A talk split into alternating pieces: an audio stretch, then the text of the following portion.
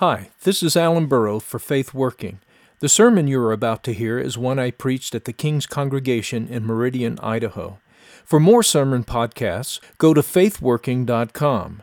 To subscribe to all our Faith Working podcasts, go to the iTunes Store and search for Faith Working under podcasts. For information about the King's Congregation, go to the church website at thekingscongregation.com.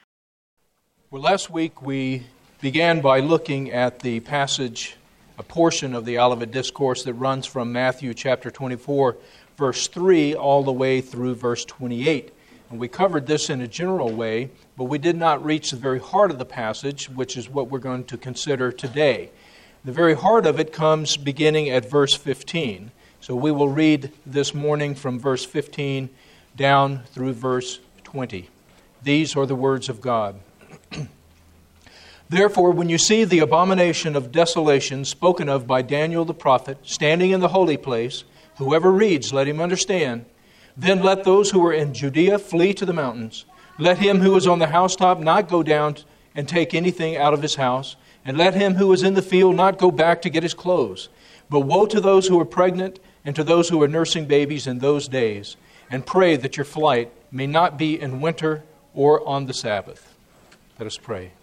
God our Father, we give you thanks for your word that you have committed to your people in every generation, that we might know you and walk with you and have your salvation and know you as Lord, be your sons and daughters. And Lord, we desire that you open your word to us by the Spirit that we might do just that and bring great glory to your name. For we pray in Jesus' name, amen. well, as I said, this is the very heart of the passage because it is dealing with God's people who are in Judea fleeing to the mountains. It is dealing with them being delivered in a very personal and physical way. This whole passage starts out with the disciples asking Jesus questions because he has just predicted that the destruction of the, of the Jerusalem temple is going to occur in that generation. They're asking him questions as to when that is going to be, what is the sign that it's about to happen, and so forth. And their reasons for asking him are not theoretical, theological reasons. Their reasons are very personal and very practical to spare their own lives and the lives of their families so that they are not caught up in this destruction that Jesus himself says he is going to bring upon an unbelieving, Christless, apostate Jerusalem. And Jesus' reasons for answering them at such length are the same reasons. As the Good Shepherd, Jesus has a great pastoral concern that his holy ones, his disciples, his children, his sons and daughters, not be caught up in this destruction, but that they be delivered. And he gets right to the heart of the matter here in verses 15 through 20. He tells them that at a certain point, all of those disciples that are in Judea are to get out. Don't wait. Don't go back to your house. Get out now. That is the entire point of this passage. The rest of the passage, uh, the verses that are surrounding verses 15 through 20, Jesus is giving them the context. He's telling them the various events that are going to occur He's giving them general timing markers so that they know when the event is near. And then he finally, in our verses here, gives them a very specific timing marker to let them know the time is now upon you. Get out. This period from about 30 AD, that's when Jesus is speaking to the disciples here, just before his crucifixion. Between 30 AD and 70 AD, when Jerusalem fell and the temple was destroyed, was one of the most chaotic periods of recorded history. And we have a good record of that period, not only, for example, by the Jewish historian Josephus, but also Roman historians such as Tacitus. It was a very crazy time, and Jesus wants his disciples to be prepared for that time.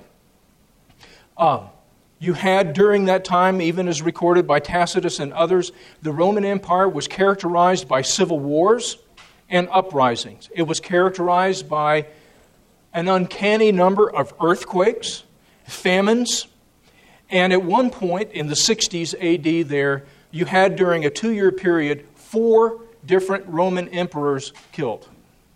Four Roman emperors in a period of two years. Now, just to give you an idea, let's just say in the United States, in a two year period, we had four different presidents. presidents because they were killed.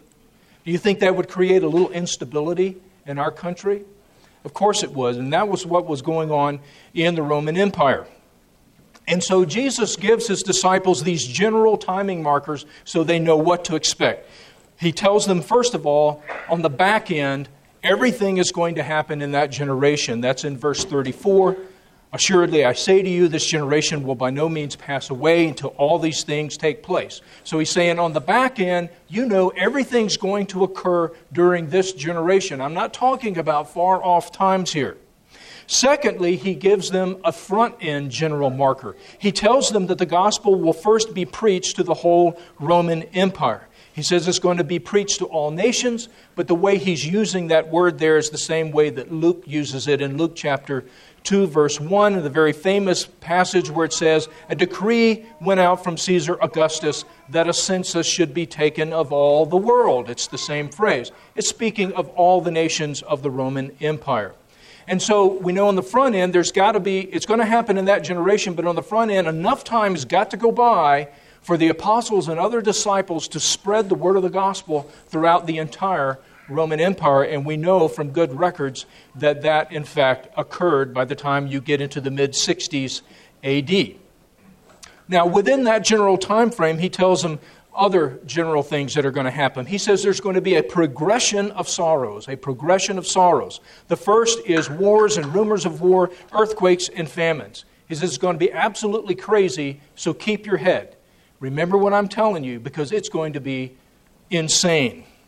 Then he tells them that the Christians are going to be hated and persecuted by all nations. In other words, all the nations of the Roman Empire. And we know that that was a development that occurred in the mid 60s AD. Up to that time, the Christians suffered persecution from the unbelieving Jews. And the Romans, throughout the book of Acts, are always stepping in to, to actually protect the Christians. But in the mid 60s AD, that all changes under Emperor Nero who many think actually started the Great Fire of Rome, but he needed a scapegoat, whether he started it or not, and his scapegoat became the Christians. The Christians started the Great Fire of Rome, and even Tacitus records how the Christians became a despised and a hated people by all the nations of the empire. So Nero began the first Roman persecution of the Christians during that time. Then he says that uh, what's going to happen within the Christian community is the love of many is going to grow cold. And they're going to begin to turn on one another because they're going to be disappointed with this life that Jesus has given them. They've believed in Jesus. Now uh, they're suffering all of this hardship. It seems like things are not going well. This is not the Christian life I envisioned. This is not what I want for me and my children. And they begin to grow cold. They begin to turn away from Jesus, to turn against the church, and to turn against one another. So you're going to have a lot of those who are professing Christians, and especially among the Jewish professing Christians, who are going to turn their backs on the faith and who are going to leave and who are going to provide information against other Christians. He said all of that's going to happen in this progression of sorrows. Then he assures them of the nature of his coming and judgment in Jerusalem. He says there's going to be a lot of false messiahs and there's going to be a lot of false prophets. There's going to be a lot of stuff that you're hearing, a lot of static. But he assures them look, this is not going to be a private event. My coming and judgment is not going to be a private thing. If you hear from a letter, if you hear from somebody else, oh, he's out in the desert, he's in the hallways, he's somewhere else. He says, My coming is not going to be private. It's going to be public. It's going to be light, lightning in the sky. That's a public event. It's not private. You can see it. Even if the lightning is way away from you, you can see it in the sky. And he said that his coming and judgment on Judea is going to be something that everybody will be aware of. You're not going to need a letter to find out about it. He said that it's going to be like eagles gathering where the carcass is. He says that's what it is. You have to remember that eagles, the eagle was the symbol of the Roman Empire, and instead of having buzzards gathered where the carcass is, which is normally what you would expect, he has eagles gathered. And what he's talking about is when you see the Roman legions gathered around the carcass of Judea, you're not going to need anybody to tell you about it. You're going to know. I haven't seen that many buzzards out here in, in the West. I see lots of hawks and eagles and falcons and stuff like that. But back in the East, we'd see uh, a lot of uh, eagle, I mean, buzzards there. And of course, in the east, you have a lot of woods and a lot of forests and so forth, so you can't see the horizons like you can out here in the west. But one of the sights I often remember being out in the woods and so forth, or driving out on country roads in the east, is you would see buzzards up because they're way up above the trees. You see buzzards, three or four buzzards way up there in the air circling around, and that told you one thing something was dying. You couldn't see it, you didn't know what it was, but there's no mistaking. You see those buzzards circling, something is dying, and that's what Jesus is saying.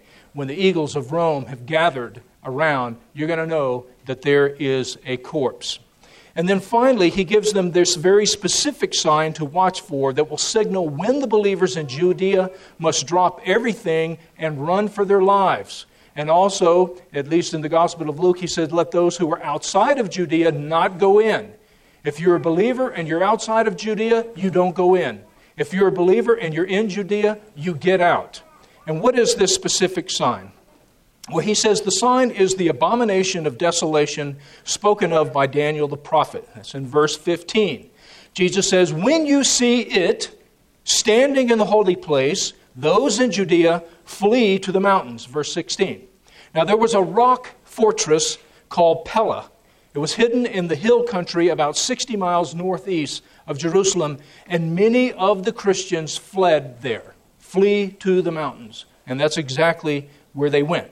And Jesus says, When you see this sign, the abomination of desolation spoken of by Daniel, standing in the holy place, drop whatever you're doing, wherever you are. Don't try to pack at that point. Don't go back home. Don't try to grab anything. Get out now. You grab your family and you go.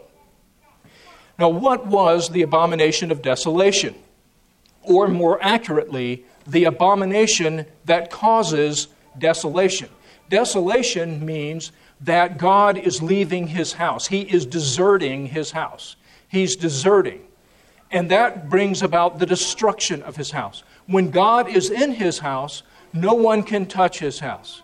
But when God abandons his house because it has become condemnable, in other words, it has become so filthy due to the sins of his people, that God evicts himself, as it were, he leaves, he abandons it. What's left for that house that has been uh, condemned well, it has to be destroyed. So the abomination of desolation is the abomination, the great sin that causes God to desolate his house, to move out, and to bring the wrecking crew in. So that is the big question because that's what he tells his disciples to watch for. Well, the most popular theory is that the abomination of desolation was the Roman soldiers after Jerusalem had been taken, after the temple precincts had been taken, placing their Roman standards with the eagles in the temple and sacrificing to them. Now, that was their custom. When the Roman legions would take a city or take some new place, they would go into the temple of the local gods of that people and show the mastery of the genius and the power of Rome over that people and over their local gods. And so they would take their standards, they would put them there in the temple, and they would sacrifice to the standards, the eagles of Rome, acknowledging and worshiping the genius of Rome that was bringing the grace and the peace of Rome to all the world at the point of a spear. So that was their custom. And that's the most popular theory. That, in fact, happened in Jerusalem, and that's the most popular theory about what the abomination of desolation was.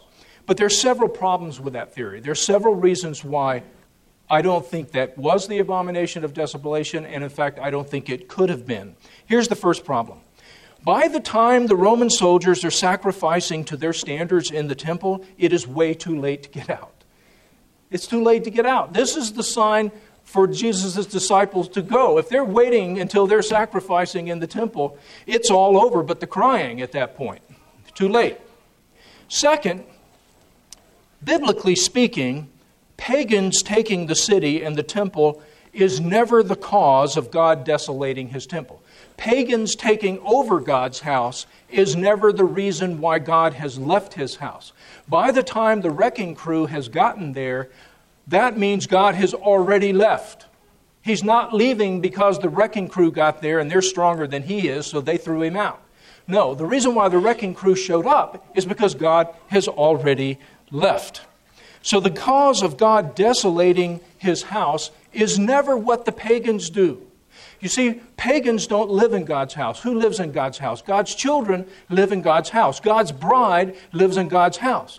Those who are living outside God's house cannot dirty up the inside of God's house. The only ones who can dirty the inside are the ones who live inside, and that's God's own people. So the only ones who can create such an abomination, such a filth in God's house that He says, I won't live here anymore, the only ones who can do that are God's own people.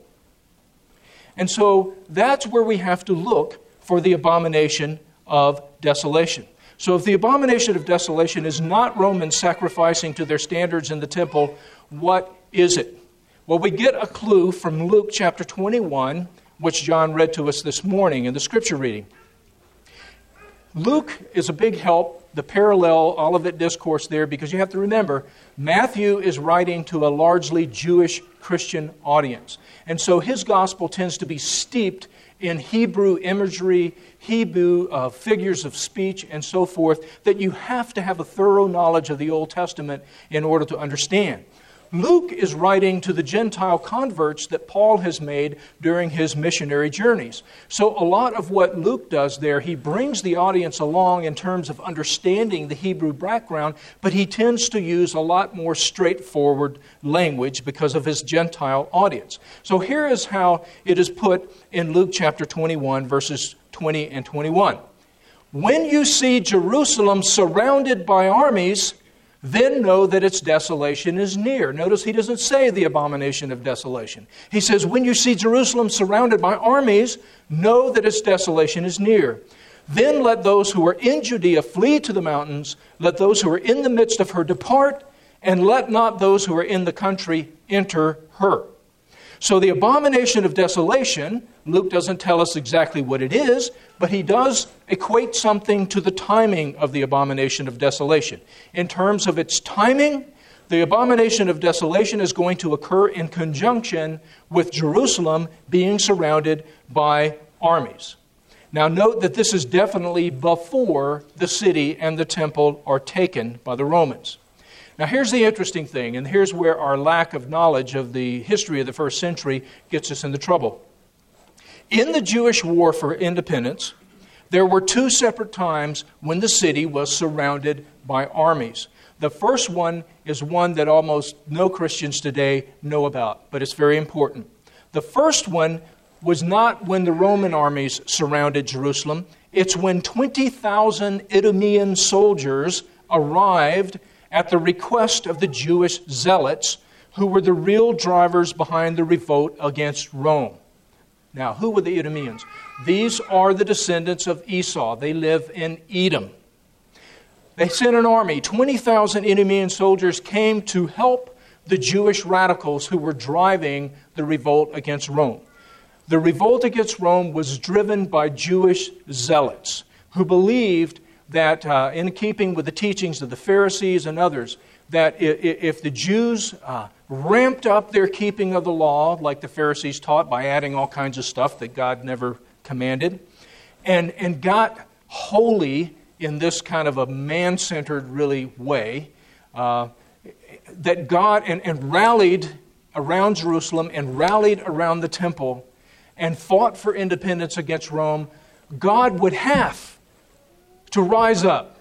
God would have to defend his temple because God would never allow his temple to be taken. And God would bring about a great military and political deliverance from Rome.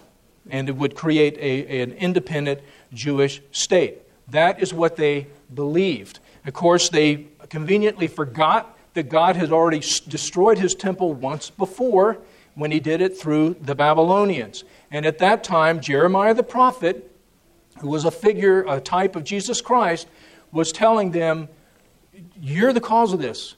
The Babylonians, yeah, they're all evil, they're pagans, and they're a problem, but they're not the problem. You're the problem, we're the problem, because we live inside God's house. They live outside God's house. The problem is God's about to leave. And when He leaves, there's no protecting. And the Jews kept saying, No, God has to defend us. He has to defend us he would never send a more wicked people against his own people just because we're unrighteous hypocrites. God would never do that. Oh, wouldn't He? Yes, He would.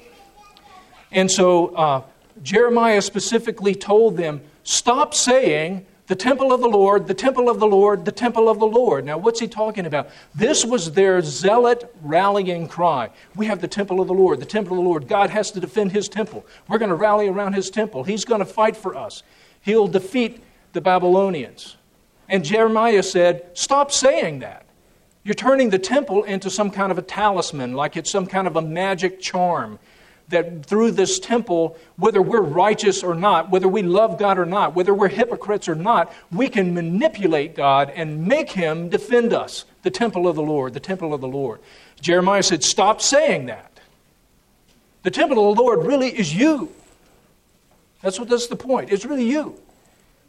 And if you make the temple of the Lord filthy enough after generations and after warnings and after prophets, God eventually is going to move out and send the wrecking crew in.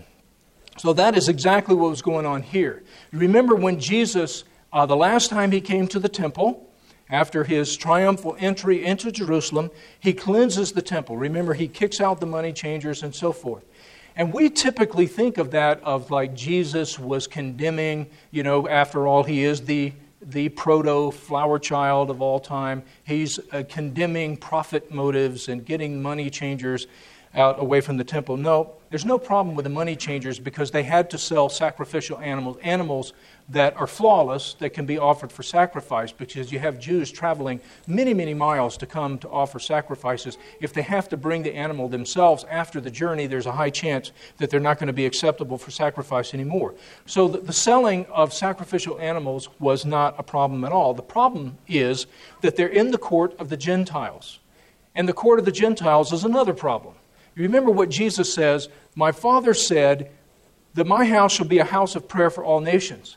And you've turned it into a den of thieves. And again, we hear thieves and we think, oh, these, they're capitalists, these lousy profit motive people.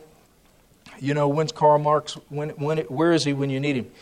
Um, that's not the problem. The word thieves doesn't really mean a thief, it means a brigand. It means an insurrectionist. What it means is a Jewish national hothead who wants to outroam the Romans and out Babylon the Babylonians by turning the political and military power structure of the day. They're not looking for the kingdom that Jesus is, is bringing, which is a transformation of all mankind, one person at a time. It's not a transformation, it's just turning it upside down.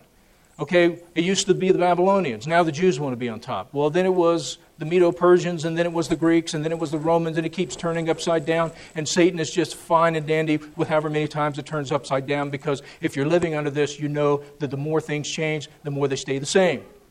You know that Hitler and Stalin had a big feud in World War II because Hitler is a Nazi, he's a fascist, and Stalin is a communist. And political theorists will get into all the differences between the two. I ask you, for the ordinary citizen living on the ground, does it make any difference whether you're living under Hitler or Stalin? You're no longer under a fascist regime. I have good news for you. You're under, con- you're under a communist regime. Hitler is no longer your dictator. I have good news. You have a new dictator named Stalin. Do you care? No. It's the same old thing. It doesn't matter how many times it turns upside down. And that's what the Jewish zealots are looking for. Let's turn it upside down one more time and put us on the top. Well, that's the whole problem. That's been the whole of human history. The kingdom of God has come to change all of that by transforming individuals and transforming mankind. And so, these Jewish zealots now, they're the ones who are really behind the war for independence, okay? They've rallied to Jerusalem, they've rallied to the temple precincts. The high priests, who are already kind of in bed with the Romans, they're really not in favor of this stuff. But the zealots are really driving things. So the zealots have reached out to the Idumeans and said, Come help us in this work with us. Now, I don't know exactly what they promised them, but here's all these descendants of Esau, 20,000 of them showing up to be with the zealots and in their cause for independence. Well, what happened is when they got there, the high priest and the other rulers of the city got wind of it, and so they closed the gates. So all these Idumean soldiers can't get inside. Now, what happened then is that the zealots during a storm and in the cover of night sawed the bars of the gates of uh, the city so that the Idumeans could get in. So, in, so before that time, though, when they couldn't get in, they show up, they encamped around all the city. They're not laying siege to it, but they are encamped all around the city of Jerusalem. So the city of Jerusalem is surrounded by armies. So the zealots saw the bars and let them get in. Once they did get in, Josephus writes about what happened. The Idumeans and the zealots then went crazy and vented their wrath on the rulers and the citizens of the city who were standing against uh, their revolt. And it be, starts becoming a little bit like um, uh, the French Revolution and Robespierre. You know, anybody who's an enemy of the revolution standing in front of progress. So what they, what they did was is there was a big bloodbath. Josephus says that the outer court of the temple was filled with blood as over 8,000 people were killed, including the high priest and many other priests.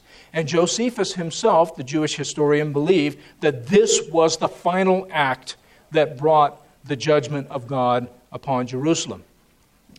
Also, the zealots used the temple as a garrison and a stronghold, thus fulfilling Jesus' words that you have turned my Father's house, which is to be a house of prayer for all nations, into a den of brigands, into a den of insurrectionists.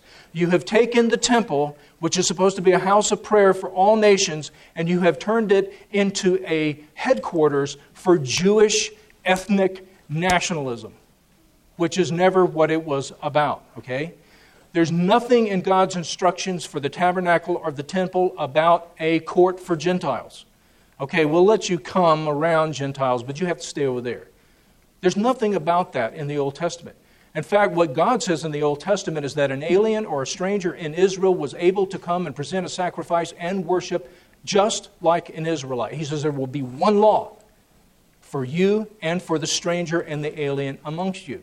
So there's nothing about a court of the Gentiles. But you see, the Jewish nationalists are starting to make the real division of the world not between faith and non faith, not between worship of the one true God and non worship of the one true God. Now the difference is are you a blood descendant? Are you a physical Jew or not? Well, that's not God's dividing line, and it never was. The other kind of court that you did not have, that God never mentions, is a court of the women. By the time you get to the first century, you have one court for Jewish males, you have another court for Jewish women, and you have a third court for Gentiles. There's nothing about that in God's instructions for the tabernacle or the temple. So you see how they're starting to transform God's house, which is a house of prayer for all nations, into a headquarters for Jewish ethnic nationalism. And that's not what the gospel is about. That's not what God is about. That's not what the kingdom of God is about. So, anyway, this incident where the Idumean army camped around the city, and then when they came in, they slaughtered the priests and, and 8,000 others in the temple precincts, is a scenario that would certainly fit the description of the abomination by God's people that brings about the final act of desolation. And it does correspond timing wise with a surrounding of the city by armies. It would have given an opportunity for the people to get out. Now, the second time Jerusalem was surrounded by armies is the one that we know more about, and that, of course, is when the Roman legion surrounded Jerusalem to besiege it. And that would come on the heels of the zealot led massacre in the temple already described, and so this also fits. The question, though, arises how could Christians flee to the mountains after the Roman army had already surrounded Jerusalem? And that's a very good question to ask. Here's the thing a very strange event occurred.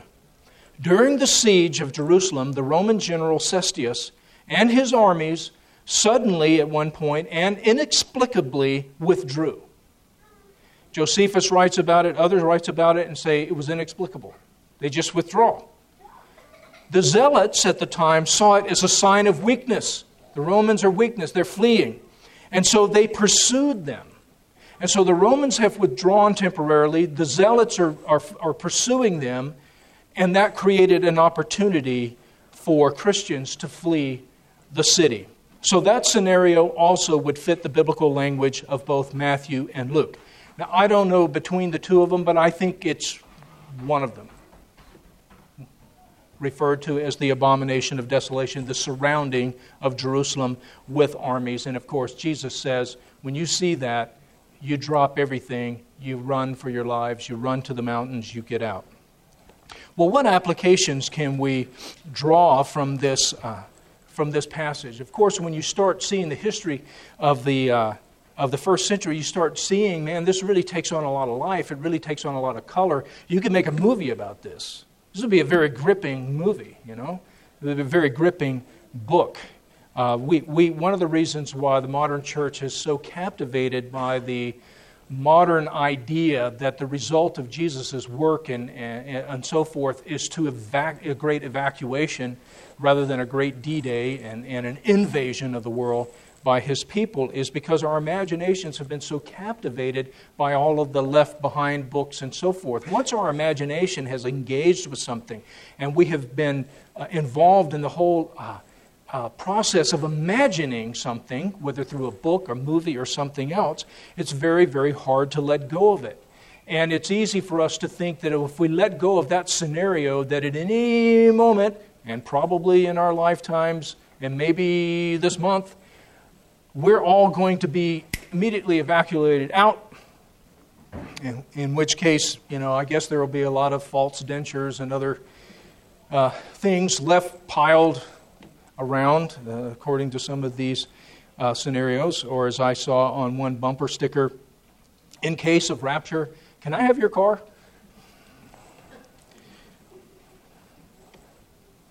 Why not? So, um, but once you start seeing what Jesus is talking about and you start putting yourself there and you start seeing the actual history of the first century, our imagination begins to turn around. And we begin to see, wow, this is something that actually happened in history. And we begin to see how accurate Jesus was in his prophecies, how detailed he was, and how much care he had for his people. And this is the application I want us to see. This was the beginning of the reign of Jesus Christ. This was the first generation of his reign. And it gives us a picture of how he reigns. And we have a divine commentary for this period so we can know what is really going on and why. And we can take what we learned there and apply it to the rest of history. You see, we don't have a divine commentary specific to our time. But by looking at the first century of Judea, and looking at the divine commentary that the Bible gives us, we can understand the broad principles of how Jesus reigns, what he is trying to accomplish, and how we are to conduct ourselves. And so, what are the, some of the principles we see? Here is the first principle that we see and that we should learn from this Jesus is sovereign over human events, and his overarching goal is to bring about the visibility, the fruition, and the blessing of his kingdom over all mankind and all of the earth. Jesus is sovereign over human events, and his overarching goal is to bring about his kingdom, its visibility, fruition, and blessing over mankind and the earth. In the Lord's Prayer, Jesus tells us the result of the kingdom of God is precisely this God's will done on earth as it is in heaven. That's the result, that's the visible result of the kingdom of God the New Testament tells us very definitely that the beginning of the reign of Jesus Christ is not something that lies in our future. It began when Jesus ascended to the right hand of the Father. It says in Hebrews 2 8, You have put all things in subjection under his feet. And then, in case we missed that, it clarifies by saying this God left nothing that is not put under him. Very, very clear. God left nothing that is not put under him. But then it says this strange phrase But now we do not yet see all things put under him. Now, what does that mean? All things have been put under him. There's nothing that has not been put under him. And yet, we do not yet see all things put under him. Well, what it's talking about there is the difference between the legal reality of a king's reign and the visible actuality of that reign. The human race, because of our own treachery against God, was placed, came to be under the power of a tyrant named Satan. Okay? Now, he didn't usurp He gained it legally because we, our first father and first mother, uh, turned their backs on God. And so here we find ourselves under this tyrant named Satan. Upon Jesus' death, his burial, his resurrection, and his ascension to the right hand of God, Satan no more has any legal claim over mankind or the earth. Jesus has the legal claim. And that's why he says in the Great Commission, just before his ascension, what? All authority has been given to me, and I'm talking about heaven and I'm talking about earth. That's what he says. So, that's when his reign begins legally. He has all authority, he has all right, Satan has no claim, Jesus has all claim.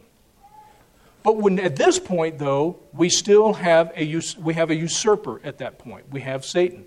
We look out, we have a new king, but nothing looks any different to start with. You have a new king, Stalin is no longer in charge, Hitler is no longer in charge. But you look around and nothing seems different right away.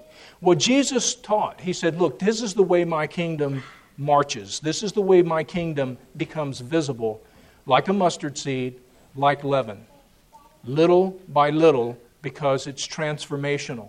So there's this difference between Jesus legally becoming king and that becoming visible, the results of it becoming visible in the earth as individual men, women, and children bow the knee before Jesus and acknowledge him as the king.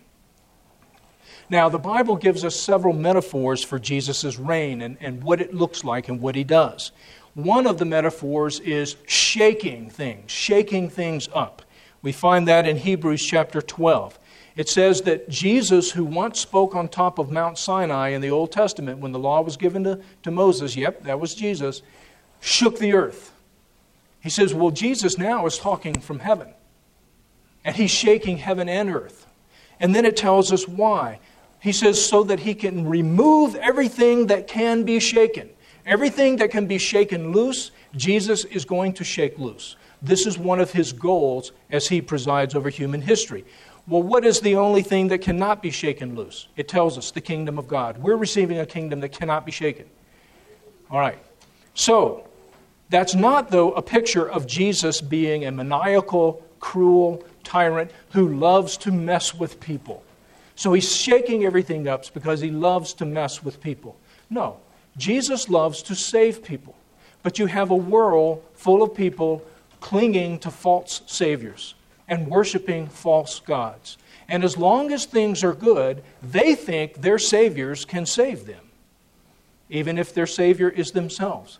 It's only when the ground starts shaking that they have to realize that their saviors cannot save them. What do people do when the ground starts shaking? What do people do in an earthquake? You grab for whatever you think is stable. When Jesus shakes the earth, people grab for their gods. Whatever their God is, maybe themselves, maybe their government, maybe their money, maybe something else. They're going to grab for their God. You're going to find out what their God is really quick when things really start to shake. Jesus, through that, exposes the fraudulent nature of people's false Savior and gods. He proves to people, because if you just come and say to people, look, that, that's a false Savior you're trusting in, it can't save you, it can't deliver you. People are not going to believe you, they're going to cling. Jesus has to shake the ground for them to realize that their Savior can't save them. Jesus is the only Savior. The other metaphor that is given is given by Jesus in Matthew 7. He talks about a house built on the rock and a house that's built on sand. You remember that one. Those built on the rock, it's the ones that's built on faith in Jesus' word. The one built on sand is the ones built on anything else. Any other one, any other word.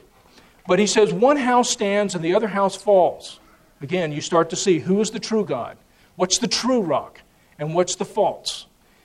But how do we tell the difference? Well, a flood comes. But notice the flood doesn't just come on the house built on sand, the flood also comes on the house built on the rock. That's how you tell the difference. They both are in the storm. The one on the rock stands, the one on the sand falls. The other metaphor we have is that of a rod of iron, the rod of iron. It says that Jesus is going to rule by a rod of iron. In the book of Revelation, it says that he rules by two things the sword that comes out of his mouth, which is the Word of God, the Word of the gospel. He rules by the Word, the Word of the gospel, and he rules by the rod of iron. And that is judgment. What does the rod of iron look like? The rod of iron looks like earthquakes, famines, natural disasters, economic turmoil, political unrest, four emperors dying in two years, chaos of every type. That's what the rod of iron looks like. It looks like everything being shaken up. So the picture we get is that look, everybody's going to die. We live in a fallen world, everybody dies. Pick how you're going to die. Are you going to die by the sword that comes out of Jesus' mouth? Are you going to die by the Word of God? Are you going to die by the sword of the Spirit? Are you going to die by the Word of the Gospel? Which means that you die right here where you are in the death of Jesus. You die in His death, which means you are immediately raised in His resurrection which is what Jesus meant when he said that those who believe in the Son have eternal life and shall live even though they die. You can die that death, die in Jesus' death, and be raised in his resurrection. That's what it means to die by the sword that comes from Jesus' mouth. The only other option you have is to die by the rod of iron. You perish in the way, and then you perish on the last day. Everybody dies. Pick your death. As for me, I'm picking the sword that comes from Jesus' mouth because I want to die in his death and raise and rise in his uh, resurrection.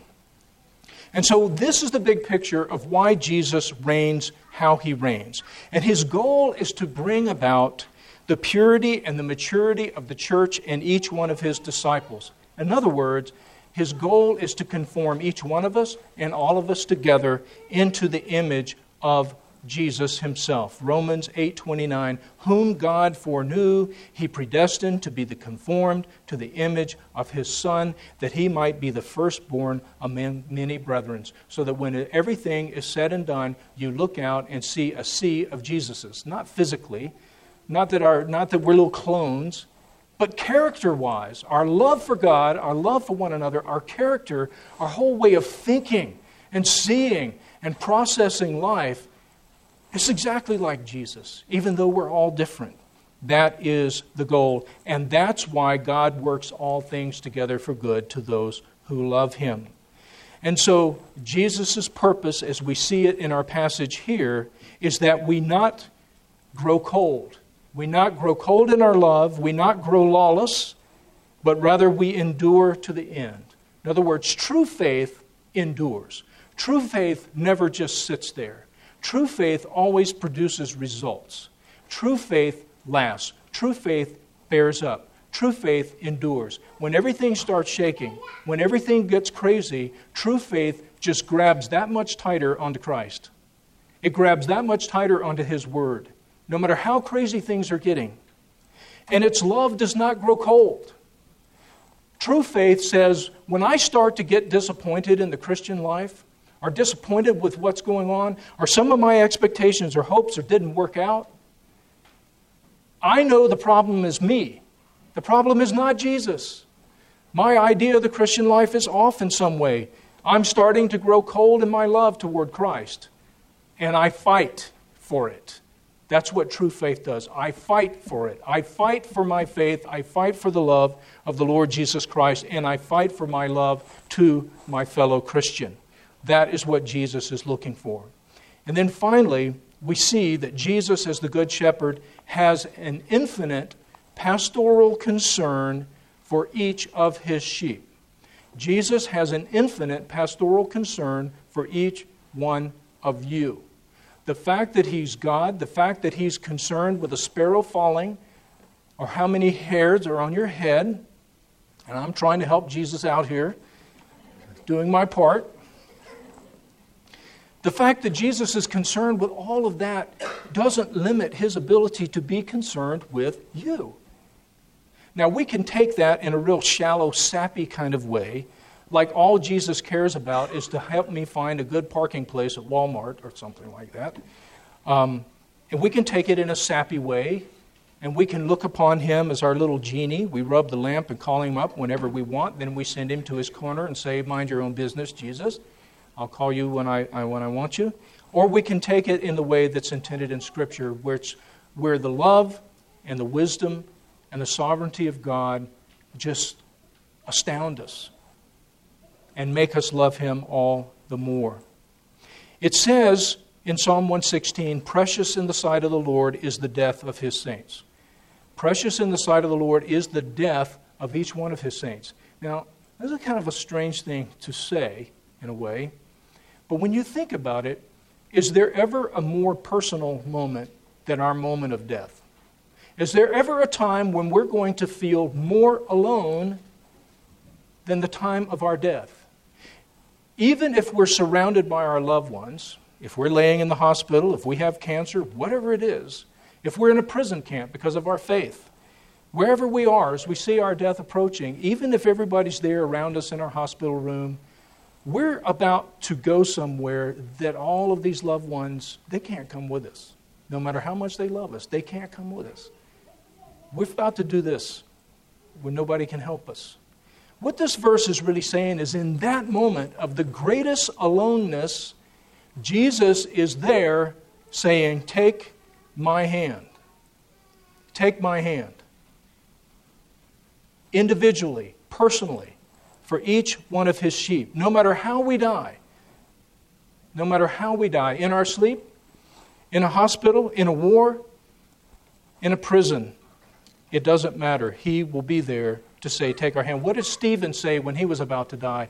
He saw heavens opened and he said, I see the Son of Man standing at the right hand of God. Jesus walked this walk. In Psalm 22, you'll find his great meditation and prayer on the cross. That's the psalm that we get, My God, my God, why have you forsaken me from?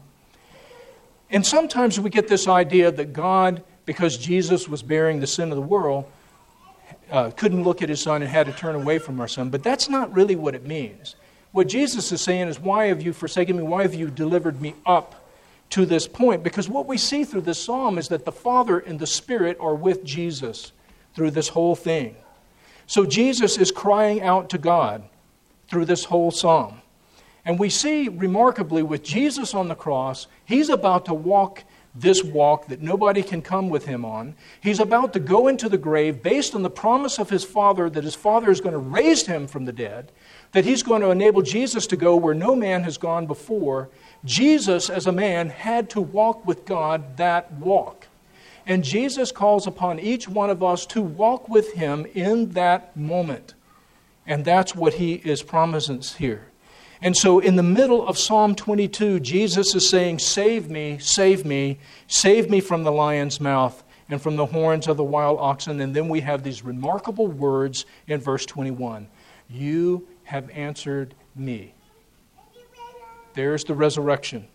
And what's the result? I will declare your name and all the ends of the world shall remember and turn to the Lord, and all the families of the nations shall worship before you, for the kingdom is the Lord's, and he rules over all nations. We see Jesus' great pastoral care toward each one of his disciples in that generation, and that gives us the pattern for his care for each one of us. This is what God calls us to. This is why Jesus reigns. This is how he reigns. This is what he's looking for. He calls his people to go through storms as he shakes everything up to show the true faith. He calls us to not grow cold in our love toward Jesus, to not grow cold in our love toward one another, to cling to him and to cling to one another, and to walk with him even to the point of death. This is our Savior. This is the reigning King of the world. In the name of the Father, the Son, and the Holy Spirit. Amen.